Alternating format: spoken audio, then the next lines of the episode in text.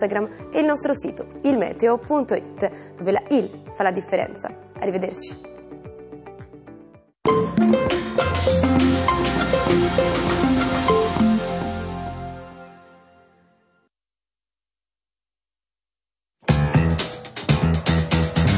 Il Papa. Ieri e oggi. Il mondo. Secondo Francesco.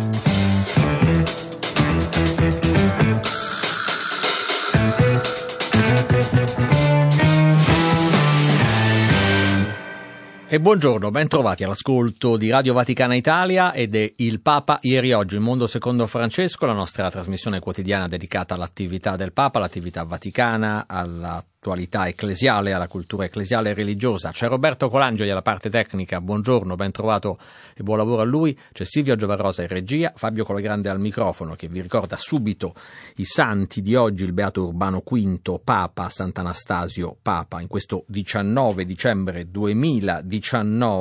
Nella novena di Natale. Gli appuntamenti di Papa Francesco, ce ne sono due particolari nei tanti impegni mattutini del Papa, l'incontro con il sindaco di Nazareth a mezzogiorno e poi alle 12.45 nel cortile del Belvedere un incontro davvero particolare, quello con i rifugiati arrivati recentemente dall'isola greca di Lesbo con i corridoi umanitari, ricorderete con una missione del cardinale Krajewski. Il Papa farà posizionare una croce nell'accesso al Palazzo Apostolico del Cortile del Belvedere in ricordo dei migranti e dei rifugiati. Presso la cappella della sede CEI alle 11 proprio ora è iniziata una santa messa per i giornalisti in preparazione del Santo Natale. Presso il ristorante Il Papalino questa mattina alle 9 c'è stato un incontro con Monsignor Juan Ignacio Arieta, segretario del Pontificio Consiglio per i testi legislativi, per presentare la pubblicazione del rescritto del Papa sull'istruzione e sulla riservatezza delle cause. Vedremo uno dei titoli sulla stampa cattolica online anche oggi. Riguarda l'abolizione del cosiddetto segreto pontificio per le cause che hanno a che vedere gli abusi sessuali su minori. Su Rai 3 questa sera alle 23.20 documentario Decimati della giornalista Lucia Annunziata e di padre Enzo Fortunato sui cristiani perseguitati in Iraq. E ancora a Milano presso il Palazzo Reale oggi per iniziativa della Caritas Ambrosiana c'è una cena di solidarietà organizzata dall'ambasciata del Belize presso la Santa Sede. Questi alcuni appuntamenti per questo giovedì 19 dicembre che ci sta avvicinando al Natale, ma andiamo come dicevo poco fa, andiamo a vedere i siti di informazione cattolica, andiamo alla nostra rassegna stampa. Mi ero dimenticato di dirvi che c'è il numero di WhatsApp a vostra disposizione, 335 12 43 722, grazie a tutti coloro che ci scrivono, 335 12 43 722, ci sono anche delle domande ancora in evase di alcuni nostri ascoltatori, provvederemo il più presto possibile. Allora andiamo sui siti di informazione cattolica. Vatican News, Francesco ai nuovi ambasciatori presso la Santa Sede, costruite un mondo più giusto, rappresentano Seychelles, Mali, Andorra, Kenya, Lettonia e Niger gli ambasciatori straordinari e plenipotenziari presso la Santa Sede che questa mattina hanno presentato al Papa le lettere credenziali, che è l'atto con cui vengono insediati. La speranza espressa nel suo discorso da Francesco è che il loro impegno sia a favore del bene comune, di una gestione responsabile della terra.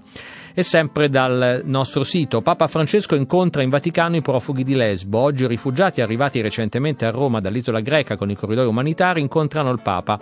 Vatican News è stata al fianco del cardinale Konrad Krajewski e della comunità di Sant'Egidio nell'accompagnare questo gruppo di profughi a Roma per volontà di Francesco. E ancora il Papa, il presepe è un'immagine artigianale di pace. Se la nostra vita rinasce è davvero Natale. Lo ricorda il Papa nell'udienza generale di ieri in Aula Paolo VI, concentrandosi sull'importanza di fare il presepe. Questi alcuni titoli sulla prima pagina di Vatican News. Passiamo a agensir.it, che è la pagina web del SIR, servizio di informazione religiosa, l'agenzia di stampa promossa dai vescovi italiani. Troviamo a centro pagina le parole di padre Ghirlanda, professore emerito della Facoltà di Diritto Canonico dell'Università Pontificia Gregoriana di Roma, sradicare il male dalla Chiesa ma senza toccare il sigillo della confessione. Padre Ghirlanda commenta appunto il rescritto firmato dal Papa sulla riservatezza delle cause e ha abolito il segreto pontificio sui casi di abusi, violenze sessuali e pedopornografia da parte di chierici a danno di minori. E ancora su il SIR troviamo un pezzo di Daniele Rocchi dalla Terra Santa, dalla striscia di Gaza, il Natale vivente dei cristiani gazawi. A Gaza, la piccola comunità cattolica locale, sono 117 fedeli, ha festeggiato il Natale radunandosi intorno all'amministratore apostolico del Patriarcato Latino di Gerusalemme, Monsignor Pierbattista Pizzaballa, in visita alla striscia dal 13 al 15 dicembre. Un Natale vissuto sulle parole del Salmo 120 che, dice il parroco, padre Romanelli, è quello che meglio descrive lo stato d'animo attuale dei nostri cristiani. E passiamo a Vatican Insider, il sito di informazione vaticana della stampa. L'arcivescovo anti-abusi, pedofilia, vescovi senza più alibi devono collaborare con la giustizia. A parlare Monsignor Charles Scicluna, coprire il crimine o coltivare l'omertà è lo scandalo più grande. E ancora da Vatican Insider parla Juan Carlos Cruz, uno dei sopravvissuti che per primo denunciò in Cile gli abusi di Fernando Caravima, che non è più sacerdote per volontà del Papa. Francesco coraggioso e controcorrente, per noi vittime cade un muro di omertà, tanti vescovi e cardinali contro il provvedimento temono emerga il sommerso, dice Juan Carlos Cruz. E andiamo ancora a un altro pezzo di Vatican Insider dedicato a questo rescritto del Papa. Parla Miguel Hurtado, vittima di un monaco in Spagna. Vigilare perché le norme del Papa sugli abusi non restino solo belle parole. Il medico abusato nell'abbazia di Montserrat, protagonista di una serie Netflix. Deplorevole che alle soglie del 2020 ci siano uomini di chiesa che debbano convincersi a collaborare con la giustizia. Il pezzo di Salvatore Cernuzio. Lasciamo Vatican Insider, andiamo su ACI Stampa. Papa Francesco ha abolito il segreto pontificio per i reati di abuso sui minori, è il pezzo di apertura. Ancora troviamo le parole del cardinale Krajewski sull'eutanasia. La Chiesa deve ribadire l'annuncio del Vangelo, l'essere umano come corpo e anima, le cure palliative, il comportamento del sacerdote. L'arcivescovo di Utrecht entra nel dibattito su eutanasia e suicidio assistito. E ancora da ACI Stampa, Papa Francesco scrive al patriarca Ilia in vista del 40° della sua visita in Vaticano. Il nunzio in Georgia ha consegnato le lettere nelle mani dell'anziano patriarca della Chiesa ortodossa georgiana lo scorso 17 dicembre. E andiamo su Famiglia Cristiana per chiudere. Don Fortunato di Noto dalla Sicilia, le nuove norme canoniche, un grande regalo del Papa per tutti noi. Il sacerdote di Avola, fondatore di Meter, saluta le due storiche decisioni contro gli abusi come un giorno felice, un punto di non ritorno nella lotta alla pedopornografia e la violenza sessuale sui minori, ma aggiunge sia di modello anche a quegli stati ancora deficitari nella legislazione contro questi gravissimi crimini.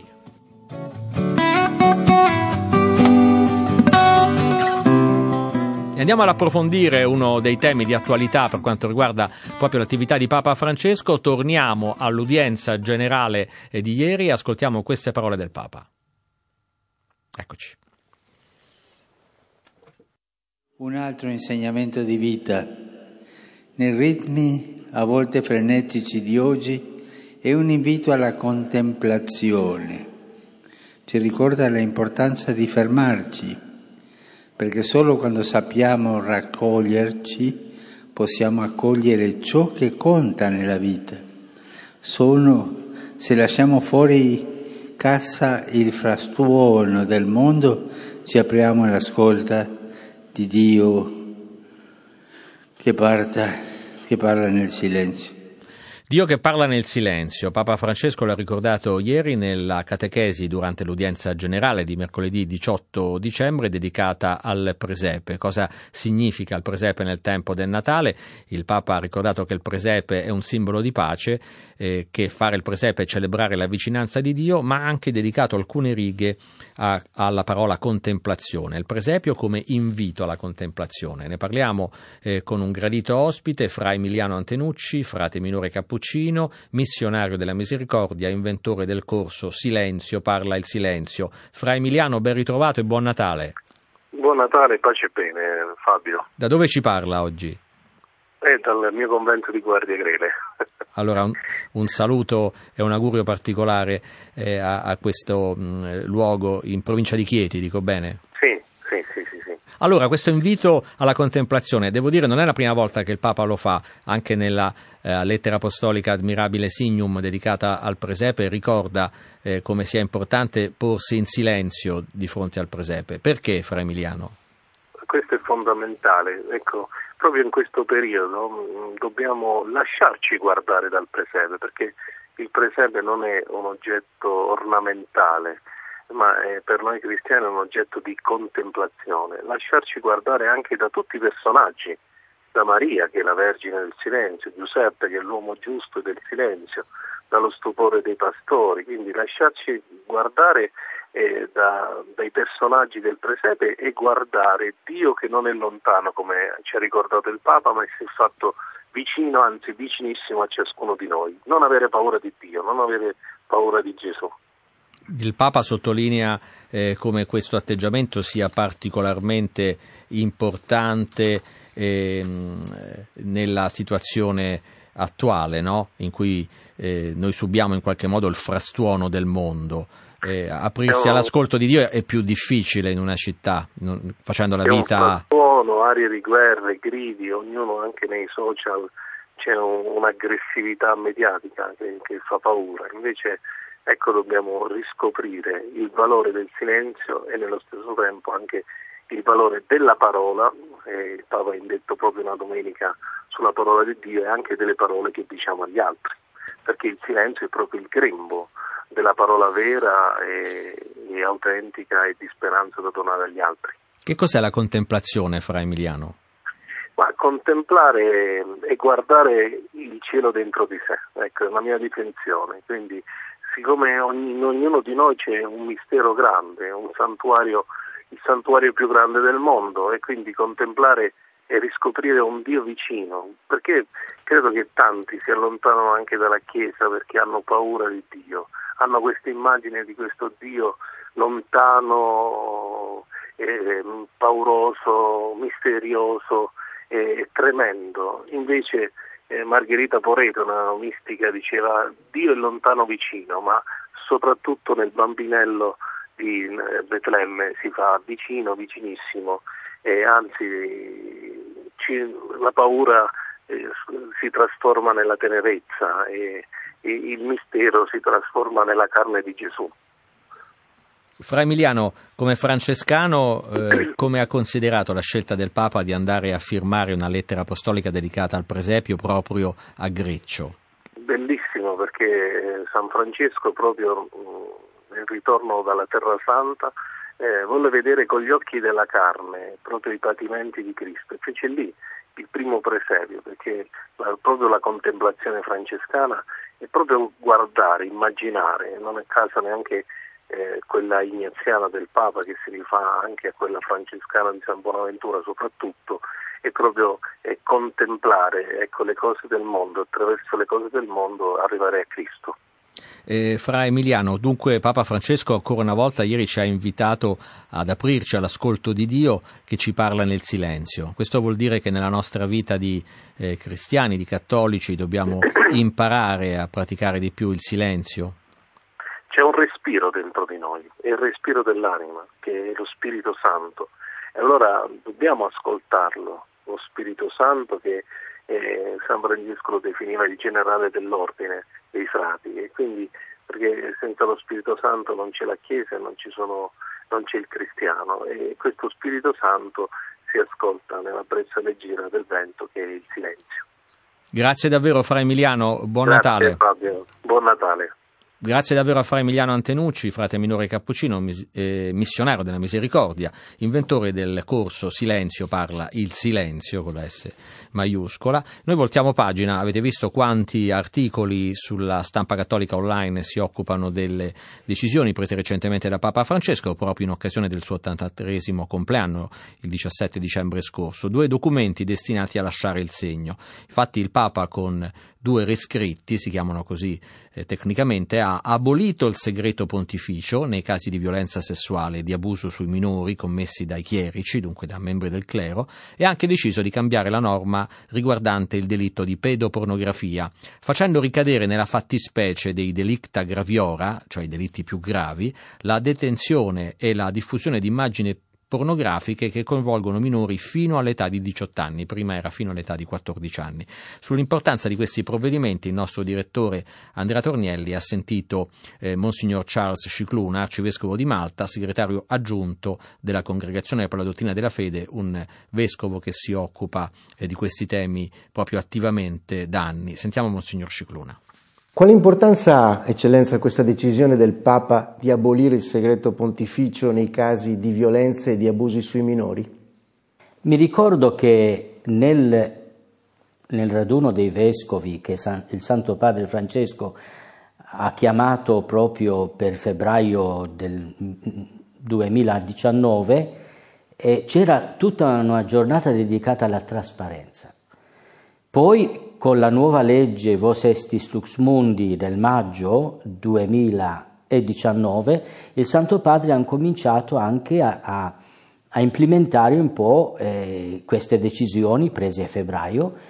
Questo è un altro tassello molto importante, perché mi ricordo nella discussione, nel convegno dei Vescovi del febbraio 2019, si è parlato un po' del segreto pontificio quasi come un impedimento all'informazione giusta, alla vittima, alle comunità, e secondo me questa decisione epocale nel contesto dell'istituto giuridico del segreto pontificio viene al momento proprio giusto.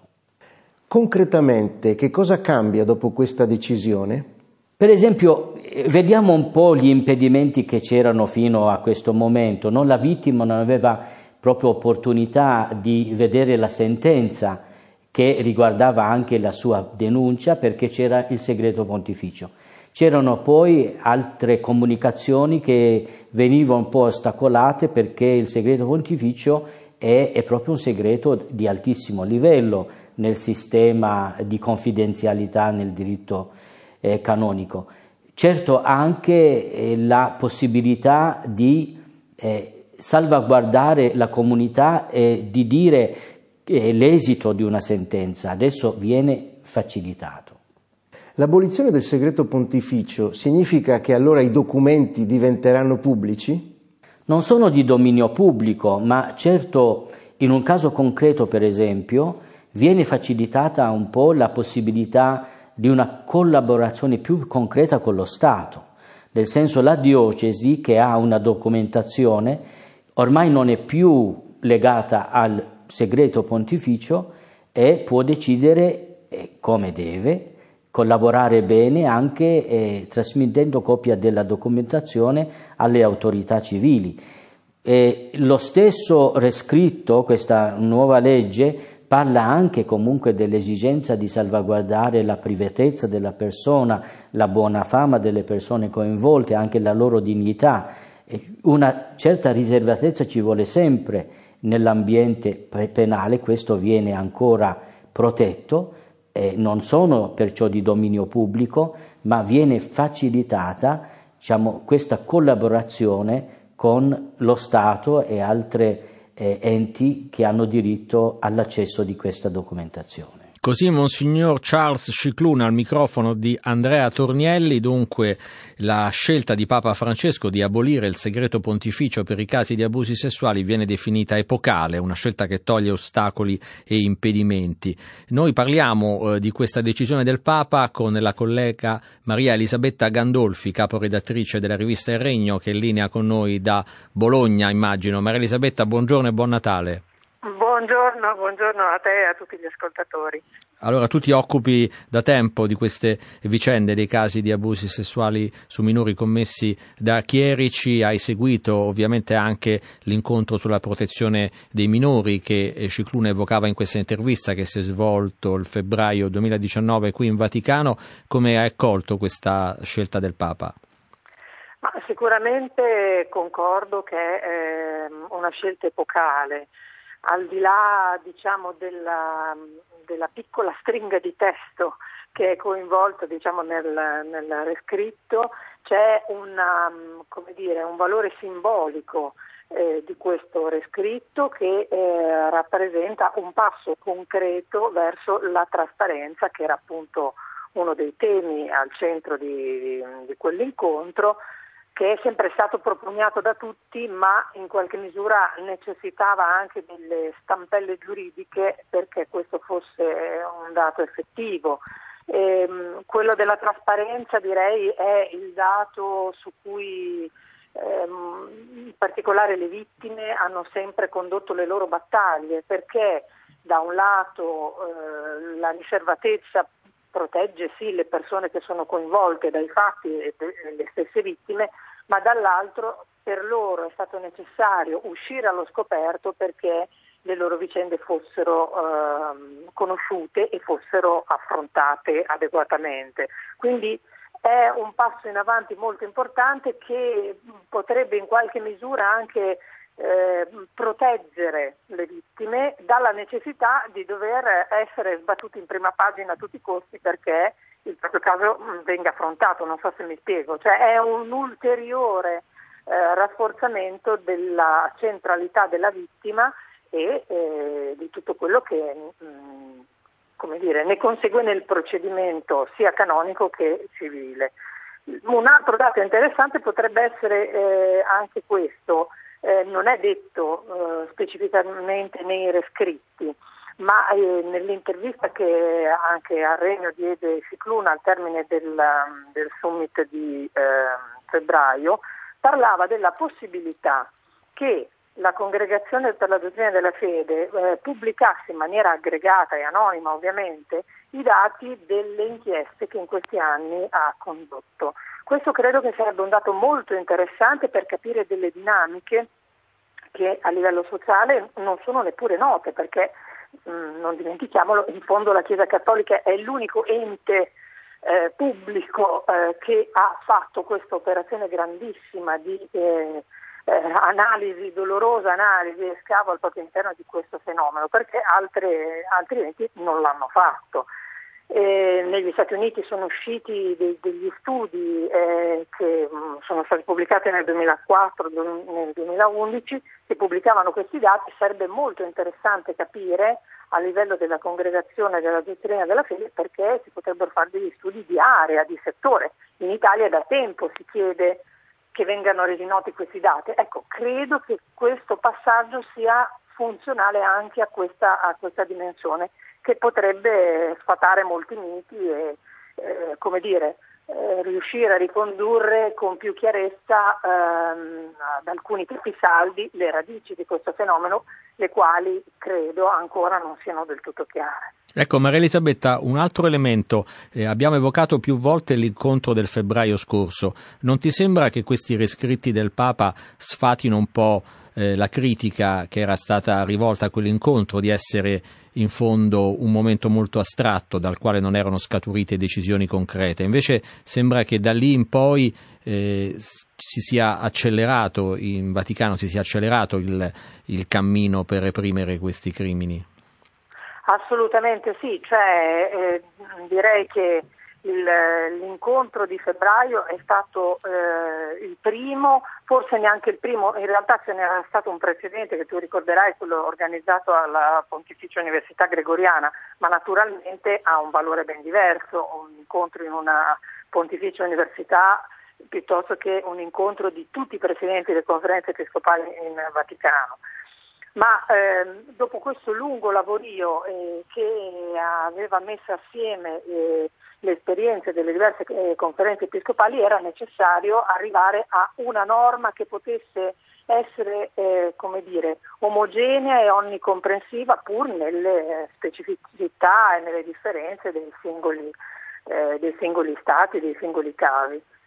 Dopo l'incontro del febbraio c'è stata sia la legge per lo Stato della Città del Vaticano, che ha rappresentato un piccolo ma significativo esempio di come il Papa stesso abbia detto: per quanto piccolo sia lo Stato che mi trovo a governare, anche per me valgono queste regole, e questa è stata la soluzione che la la legge, diciamo, che è uscita a marzo.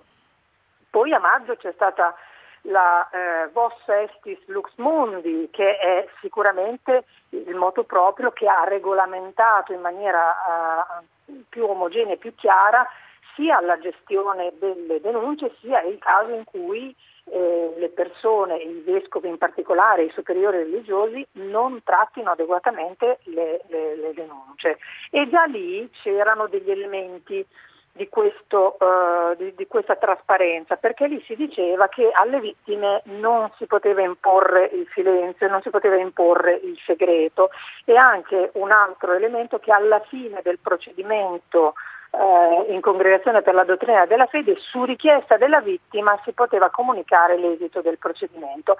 Adesso tutto questo è superato da questo ulteriore passo giuridico molto concreto, in cui si dice che invece è pubblico questo, diciamo, questo esito finale, e le vittime quindi avranno diritto a essere informate, e poi con quello che è stato ricordato prima, cioè la possibilità di comunicare e di collaborare con le autorità civili durante i vari passaggi, fermo restando che esiste sempre la riservatezza necessaria per il buon compimento di ogni procedimento giuridico, perché quella naturalmente non è che improvvisamente, diciamo, vengono pubblicati sui giornali delle informazioni riservate. Quella è la riservatezza, è un dato necessario, ma non più quell'ulteriore peso di riservatezza che veniva imposto a questo tipo di procedimento. Le vittime al centro, come dicevi tu in apertura, che possono appunto ottenere queste informazioni. Grazie davvero a Maria Elisabetta Gandolfi, caporedattrice del Regno, buon lavoro e buon Natale a te e a tutta la redazione. Grazie anche a voi, un augurio sincero da parte nostra. E noi ci fermiamo qui, tra poco la seconda parte della nostra trasmissione di oggi. Parleremo di spiritualità con il libro Tra i tornanti dell'anima di Stefania Perna. State con noi.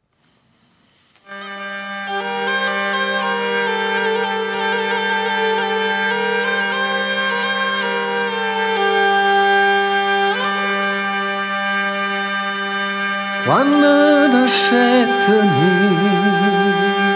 a Betlemme e la notte pareva mezzogiorno, ma le stelle giuste e belle si vedono così, e più lucente e tocca l'anima oggi all'Oriente, e più lucente e tocca l'anima oggi all'Oriente.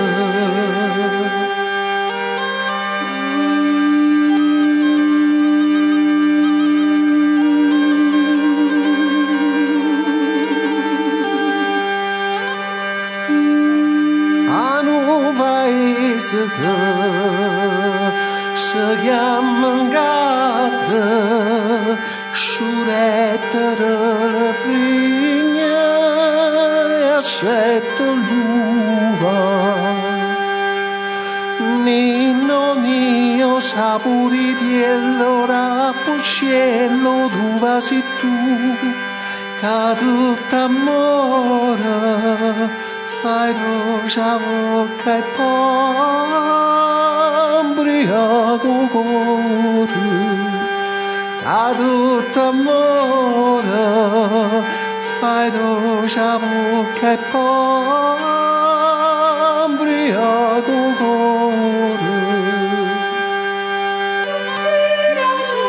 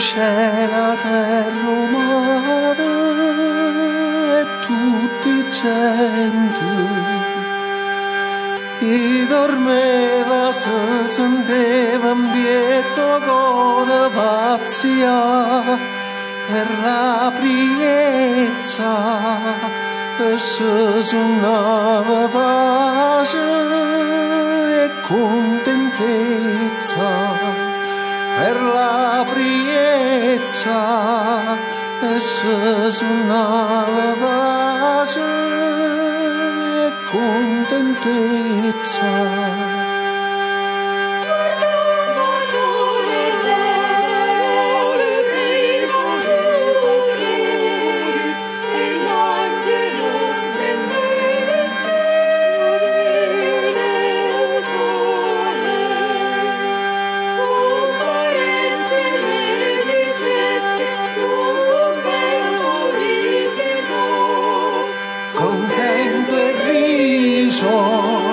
La terra arrendata, un paradiso, contento e riso.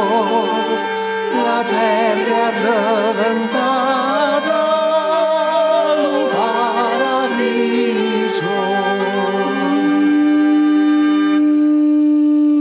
Ambrogio Sparagna e Peppe Servillo, la storica voce degli Avion Travel, l'avrete riconosciuta, hanno realizzato qualche anno fa questo progetto dedicato alle canzoncine spirituali di Sant'Alfonso Maria de' Liguori. In quel disco c'era anche questa, Quando nascette Ninno a Bettalemme. Adesso andiamo però a Milano per vedere la situazione del traffico. A Milano, ascolta Radio Vaticana Italia sulla tua radio digitale DAB e su app per smartphone e iPad. Infomobility Luce Verde. Eccoci di nuovo insieme, ancora code per incidente sulla 9 Lainate Chiasso tra Chiasso e Como Centro verso Milano. Sul percorso milanese della 4 code per un incidente in via di risoluzione tra Pero e Sesto San Giovanni verso Venezia. Sulla 7 Milano Genova code per incidente tra Binasco e la Barriera di Milano verso Milano. Ancora code per lavori sulla 1 Milano Bologna tra Lodi e la Barriera di Milano Sud verso Milano e sulla 22 del Brennero tra Mantova Sud e Mantova Nord verso il Brennero. A Milano città si rallenta per incidente in via Sardegna, in prossimità di piazza Piemonte. Tutto, buon viaggio. Servizio promosso da Fiera Milano e ACI in collaborazione con la Polizia Locale di Milano.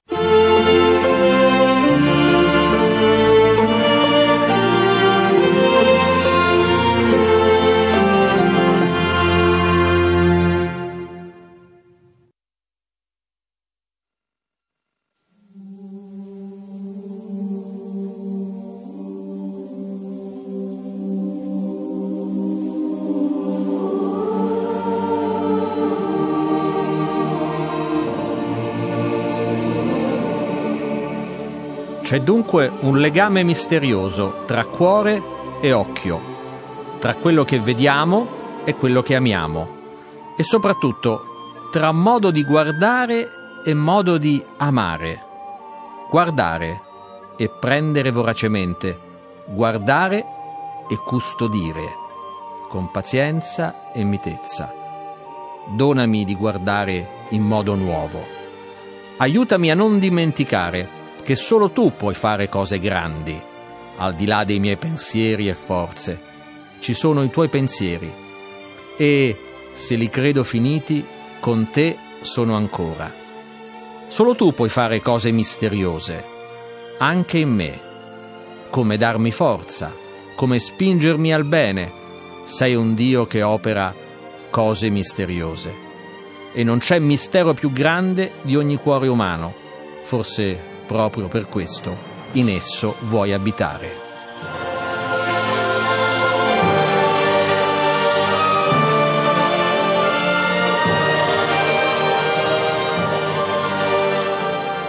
I versi che vi ho appena letto sono contenuti in un libro che si intitola Tra i tornanti dell'anima, in cammino con la parola. È la prima composizione che troviamo in questa raccolta di poesie spirituali. Cuore misterioso si intitolava questa poesia, ne abbiamo letto solo il primo e l'ultimo paragrafo. Tra i tornanti dell'anima, in cammino con la parola, edizioni Segno, è credo il sesto, se non sbaglio, libro di spiritualità scritto da Stefania Perna, che è in collegamento con noi dalla sua città, da Bari. Ben ritrovata, buongiorno.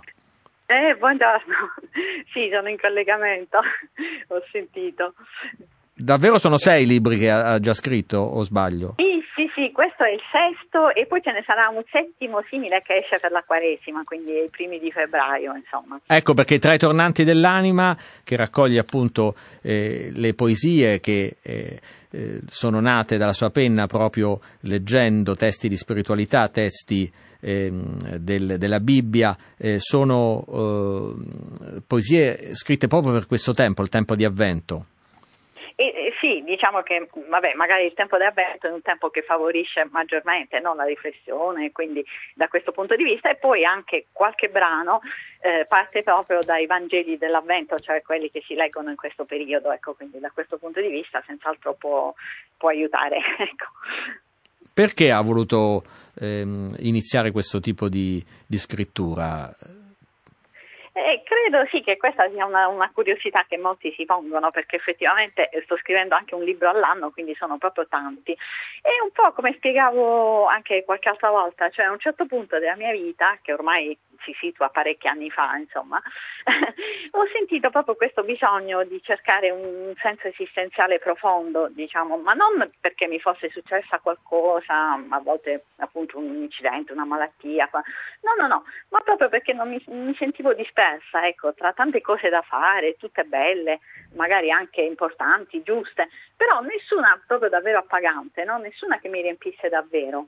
E quindi ho cercato questo senso della vita che poi ho trovato nella fede, non perché l'avessi persa, non l'ho mai persa, ma l'ho riscoperta, diciamo, in un modo tutto nuovo. E siccome questo cammino è durato tanti anni e poi l'ho svolto in tanti modi, anche in tanti luoghi, cioè ho frequentato persone, catechesi, ho letto tanto, eccetera, mi sono trovata poi tra le mani una quantità, diciamo, di risposte anche date appunto dai santi, dalla scrittura, e ho pensato che fosse bello condividerle. Questo, insomma, anche perché se lei ha letto nella prefazione c'è scritto che i santi, forse i personaggi a cui mi ispiro maggiormente, sono 2, cioè Santo Scrivà e Don Divo Barsotti, e sono 2 grandi personalità del Novecento che infatti hanno parlato proprio della santità per tutti, per chi vive in mezzo al mondo. E allora proprio uno dei 2, cioè Santo Scrivà, dice una cosa del genere, riferendosi ai professori, però ovviamente vale per tutti, no? Cioè lui dice: professore, abbi il desiderio, anzi l'anelito, quindi il desiderio forte, di far comprendere agli alunni in poco tempo quello che a te è costato ore di studio riuscire a vedere chiaro. E quindi, diciamo che spinta proprio da un pensiero di questo tipo, ho detto bisogna condividere tutto quello che ho trovato, no? E quindi ho cominciato a scrivere. Perché la metafora dei tornanti, che vediamo anche in copertina, se non sbaglio, di questo libro? Sì, la metafora dei tornanti, un po' perché effettivamente anche nella scrittura tanto spesso si parla di destra e sinistra, no? Cioè Dio dice proprio al popolo cerca di andare sulla retta via, non deviare sempre a destra e sinistra. Cosa succede? Succede che però io personalmente nella mia vita mi sono trovata spesso appunto tra i tornanti, cioè momenti di gioia, momenti di tristezza, momenti di slancio, momenti di scoraggiamento, oppure proprio il bene e il male, cioè momenti di azioni buone o anche di errori, di peccati, eccetera. Allora mi sono posta un attimo appunto questo pensiero: ma come si fa a essere felici se si vive tra questi tornanti? Ecco, allora l'immagine della montagna secondo me in questo senso è molto chiara, cioè in montagna si va a destra e a sinistra, ma pur sempre si sale, anzi quando si va a sinistra addirittura diventa uno slancio per poi andare più in alto a destra, no? Ecco, quindi vedere la vita di fede così, cioè come un camminare continuo pure in mezzo agli errori, pure in mezzo ai giri della vita. Nei tornanti appunto lei, che penso sia pratica di montagna, non sempre si vede la cima, no? A volte ci si scoraggia un po'. Ecco, appunto, sì, è proprio quello, cioè anche non vedendo riuscire a camminare lo stesso, no? Ad avere dei momenti in cui fermarsi, riflettere. Se vede nella copertina ci sono anche degli scarponi messi in prima lì, in prima primo posizione, piano. Diciamo, ecco, in primo piano. E qui bisognerebbe anche lodare la casa editrice, perché hanno fatto un collage, quelle erano due foto distinte, no? Le hanno unite e in effetti io volevo proprio indicare la scrittura, cioè come Dio disse a Mosè togliti i calzari perché questa terra su cui sei è sacra, ecco, così l'idea di togliersi le scarpe vuol dire proprio essere disponibile a tutto, togliersi i propri pregiudizi, le proprie idee, no? Lasciarsi condurre dalla scrittura che vuole essere come una guida in questo cammino, no? Io ho aperto questa parte della trasmissione leggendo appunto la prima composizione di questa sua raccolta, questo cuore misterioso, però so che lei ne ha scelta un'altra per dare un po' un'idea di come sono i suoi versi, che si intitola Vocazione. Ce ne vuole leggere qualche riga? Sì. Vabbè, diciamo che sono tutte molto autobiografiche, quindi in fondo mi piacciono tutte, però ecco, in questa forse un po' riassunto tutto il percorso che ho fatto in questi anni, ecco. Allora, questa vocazione parte da una frase appunto del Vangelo: nessuno viene al Padre se il Padre non lo attira. E quindi inizio così: accorgersi con enorme sorpresa che c'era una forza di attrazione che operava nascosta nelle vicende di tutta una vita. Accorgersi che tanti miei passi e scelte sofferte da sempre avevi preparato per attirarmi verso un punto di arrivo prima ancora che di partenza, di arrivo perché ogni vicenda posso ora rileggere con un senso nuovo. Ecco, questo è anche un po' il tema, no, dei tornanti che dicevamo prima, cioè anche in mezzo a tante cose c'è un senso, no?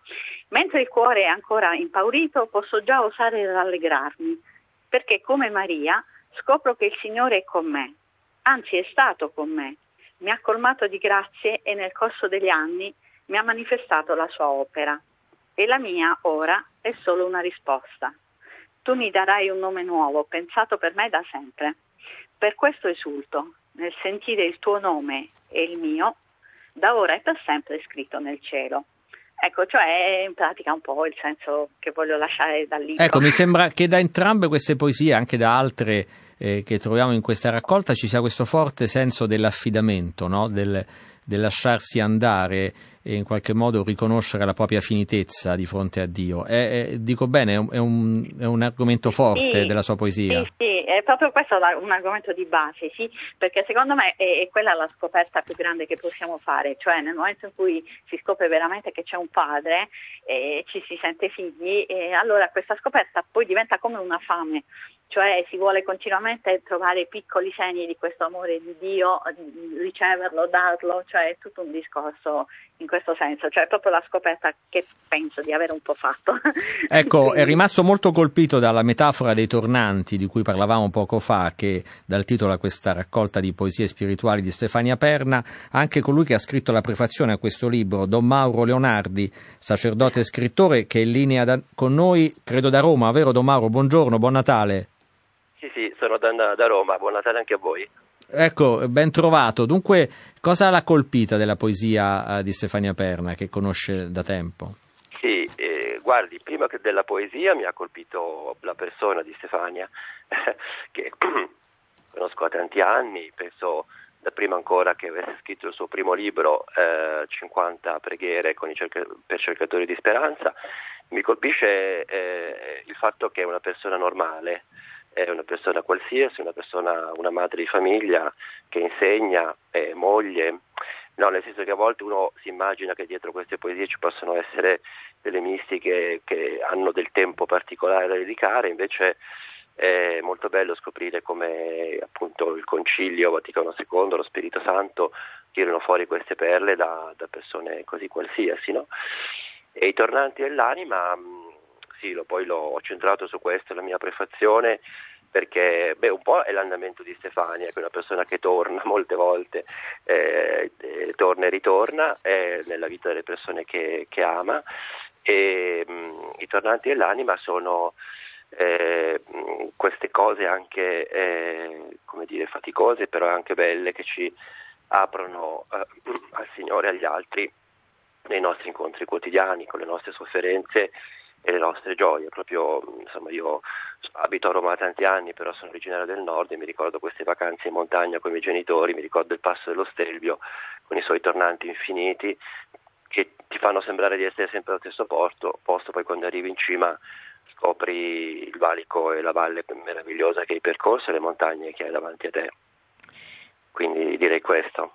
Ecco, c'è qualche verso in particolare, Don Mauro, che lei vorrebbe scegliere da questa raccolta? Guardi, proprio quello oggi abbiamo letto, a messa leggiamo l'annuncio a Zaccaria e appunto Stefania, a pagina 19 di questo nuovo libro, commenta questo brano del Vangelo e dice: ci sono funzioni, perché Zaccaria era dentro la sua funzione sacerdotale, no? Mentre avviene quello di cui parla il miracolo, di cui parla il Vangelo, e dice Stefania, ci sono funzioni che svolgiamo ogni giorno ed altre che ci toccano in sorte, non tutte le scegliamo e non tutte ci piacciono, forse perché in alcune crediamo tu non c'entri nulla, avvenimenti casuali frutti di un destino casuale.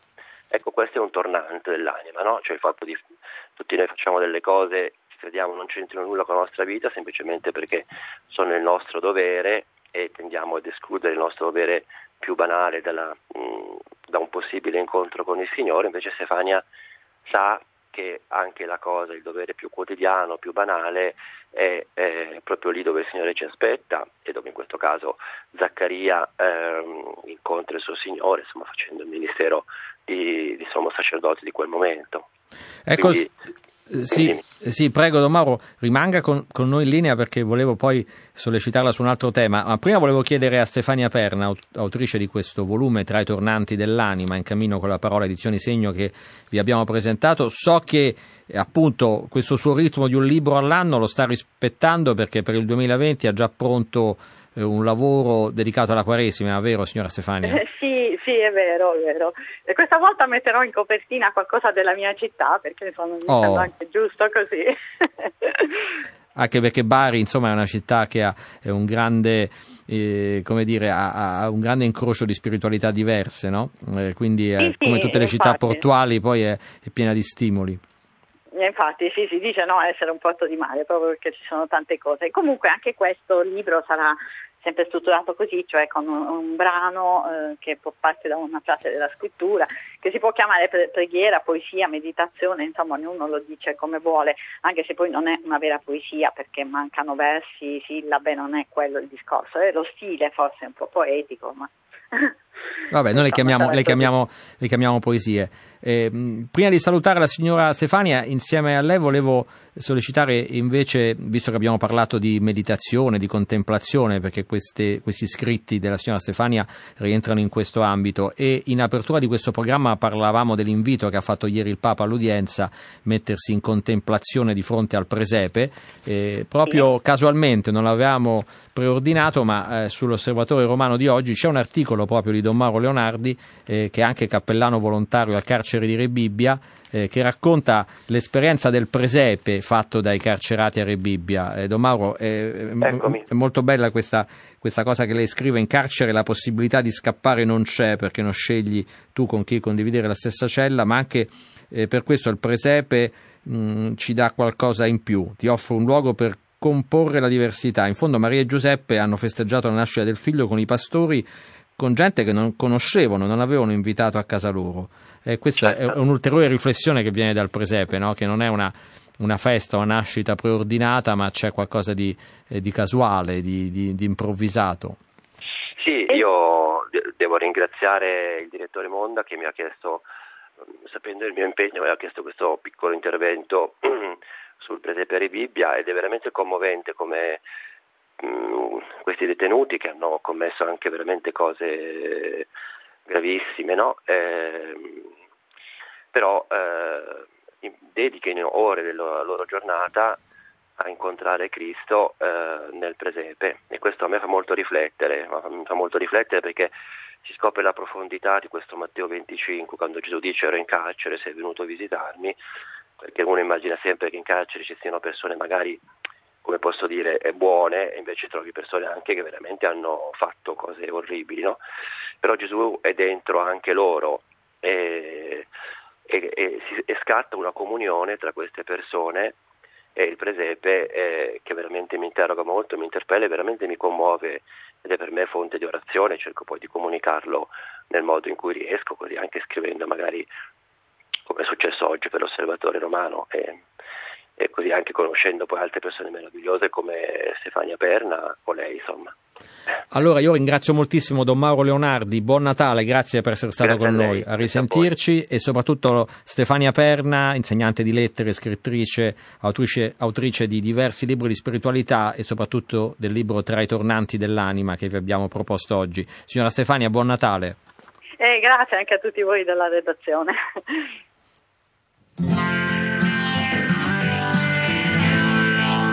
E noi ci salutiamo, grazie a Giuseppe Moriello e Luciana Fantini regia, da Fabio Colagrande buon ascolto, state con noi. È una storia che hai bruciato e ora fingi che non c'è. Cos'è successo? Sei cambiata? Non sei più la stessa cosa? O sei ancora quella che è cresciuta insieme a me? Cos'è successo? Sei scappata e conti anche la mia vita. L'ho cercata e l'ho trovata solo in te, ma c'è qualcosa di grande tra di noi che non potrai cambiare mai, nemmeno se lo vuoi, ma c'è qualcosa di grande tra di noi che non puoi scordare mai, nemmeno se lo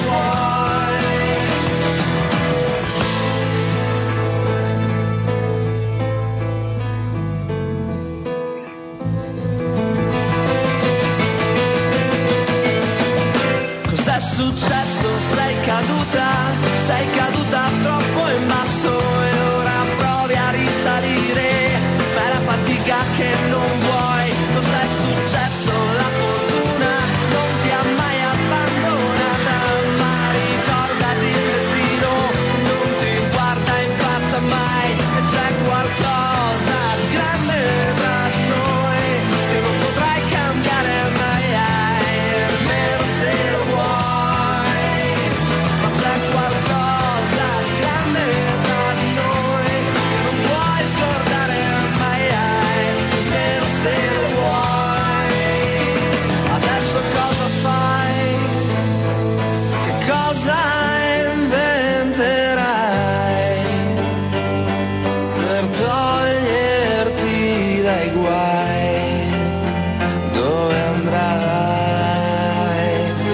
Cosa fai? Che cosa inventerai? Puoi fingere di più di come farai.